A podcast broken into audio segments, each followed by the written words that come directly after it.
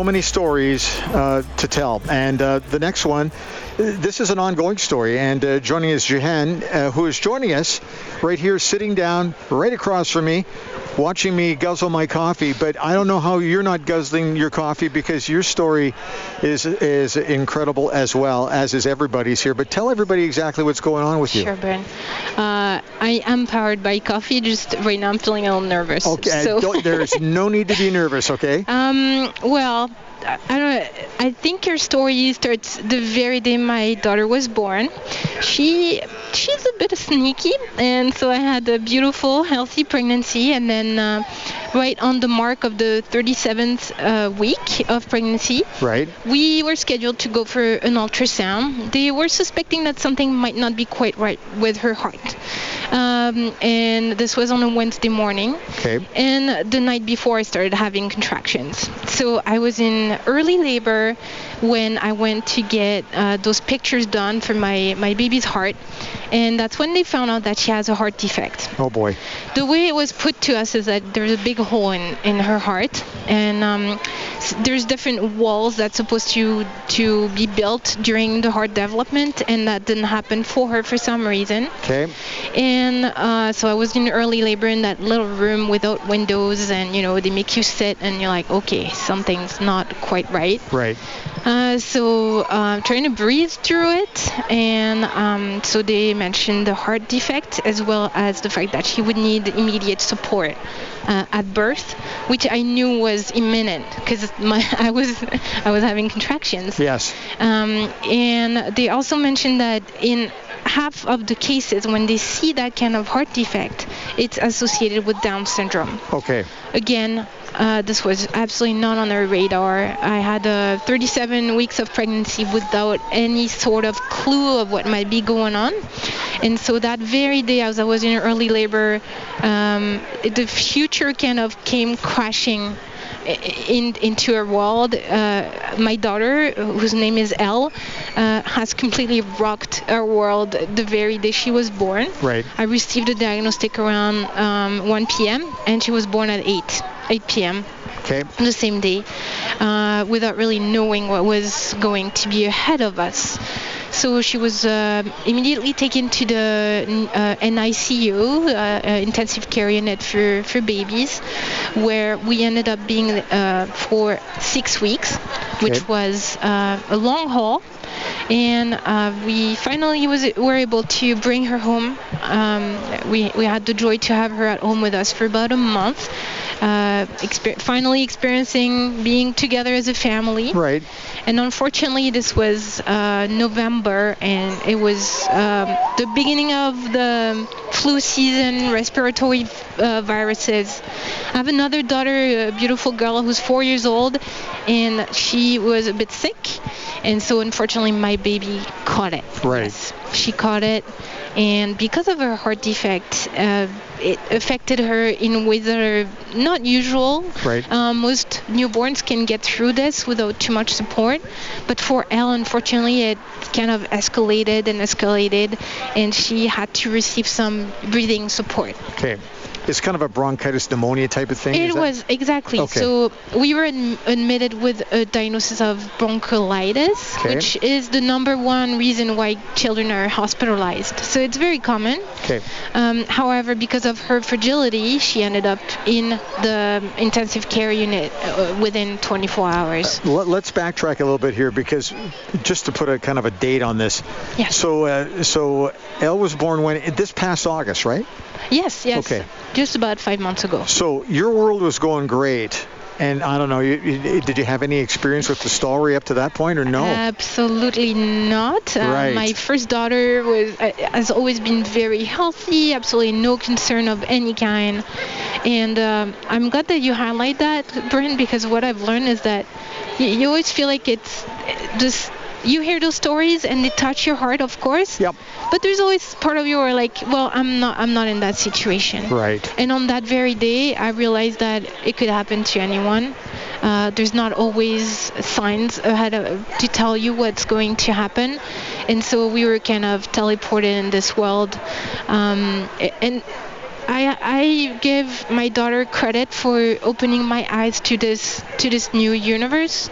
Uh, I'm now, you know, meeting with other families who are encountering similar challenges, whether it's a cardiac diagnosis or a child in the hospital, and um, this has opened the world to me, a, a world of um, strength and courage and people who are going through uh, really, really hard situations, but also a lot of hope.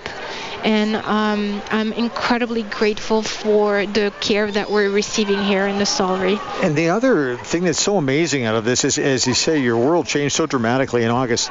You don't live far from this place. Oh, I we are incredibly lucky with that as well. I'm actually just a few blocks away from the Stollery Hospital, which makes it very easy for me to come and visit. Right. Um, I have to say that not all of the parents that I meet in the pediatric cardiac intensive care unit are this fortunate.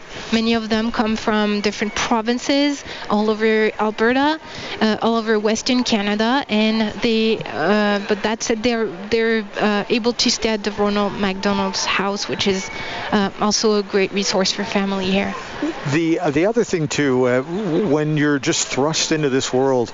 You get a chance to see how great the doctors are, mm-hmm. the nurses, all the support staff. Yeah. It, it, you, you said it best. It's an eye opener. It is. It, it's like you don't know that this world is there, and then when your your child is sick, then you realize that there are these people who are devoted to uh, spend their time. Uh, honestly, Brian, my daughter would not be alive if it wasn't for the um, the medical staff, if it wasn't for what medicine is able to do. Elle had the cardiac surgery in the beginning of the month, mm-hmm. um, and she's a five months old baby. There, anybody's heart is what they tell you is it's about the size of your fist. Imagine a five months old baby the size of their fist. That's the size of her heart. It's Yeah. a little smaller than a plum, and yet with that size, they were able to repair the hole that she had in there. They they mm, patch a little piece of tissue there to reconstitute the walls that did not develop over over the pregnancy during the pregnancy. And i'm just incredibly amazed by the kind of um, the prowess of medicine.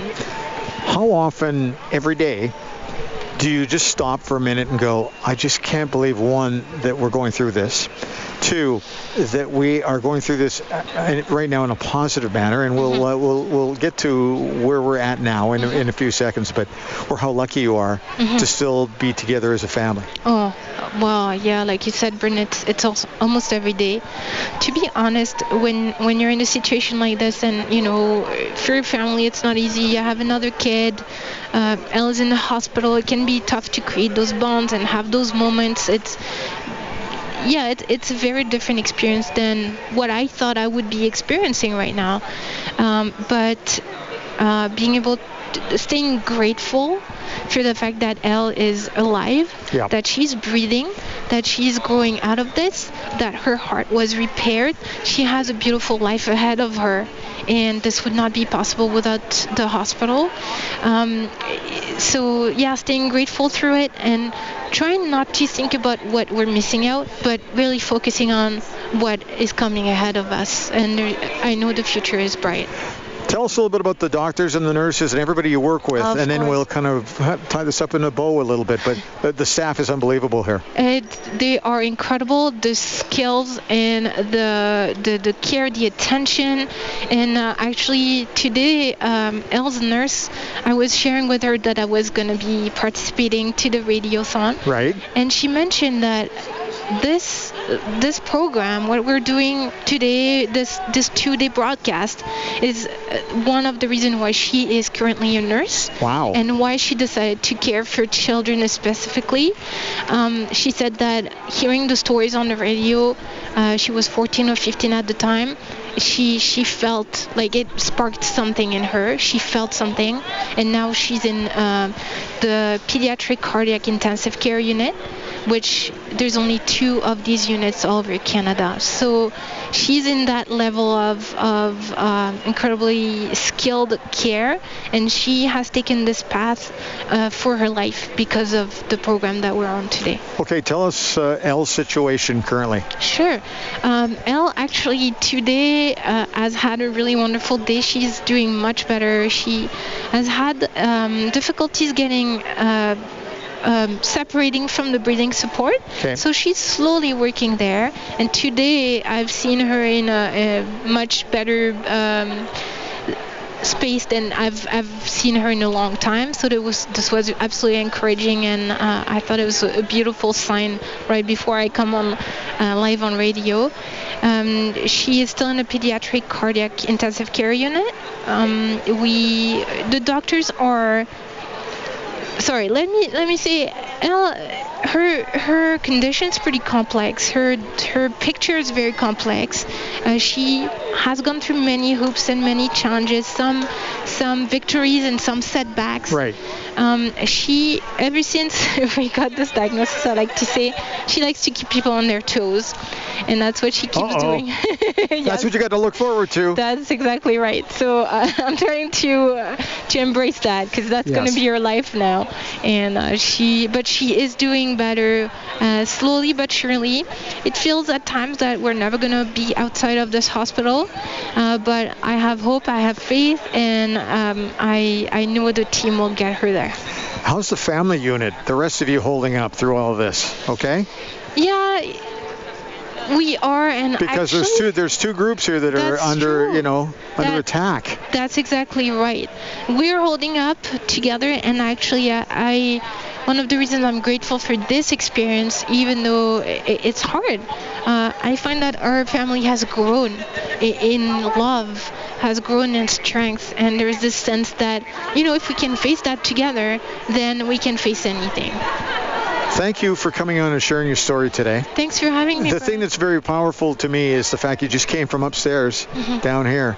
And uh, I mean that's it's an amazing Oh, yeah. world we live in here. Absolutely. So- She's in the, building next to us, so I know. I'm just gonna walk back to her room now to Okay. to hang to hold her. Well, big hug from us to Thank you, Brian. and thanks for your story. And uh, I, the story about the nurse is uh, also, I'm glad you shared that I know. with us. Isn't that amazing? yeah, it, that that's great. Uh, It just tells you the impact that we all have on one another. So, uh, uh, like I said, uh, good luck with everything. Right. Okay. And you're not just changing life by donating money. Right. You know, there's there's a power in the stories, and there's you don't know the the way you're going to affect lives around you. Absolutely. Thanks for joining us Thanks, today. Brian. All right, great. Whew, man. Uh, the whole afternoon is going to be like this. It's going to be a tough afternoon, but uh, you know the the stories. There's a lot of amazing stories. We're going to hear a lot more coming up this afternoon.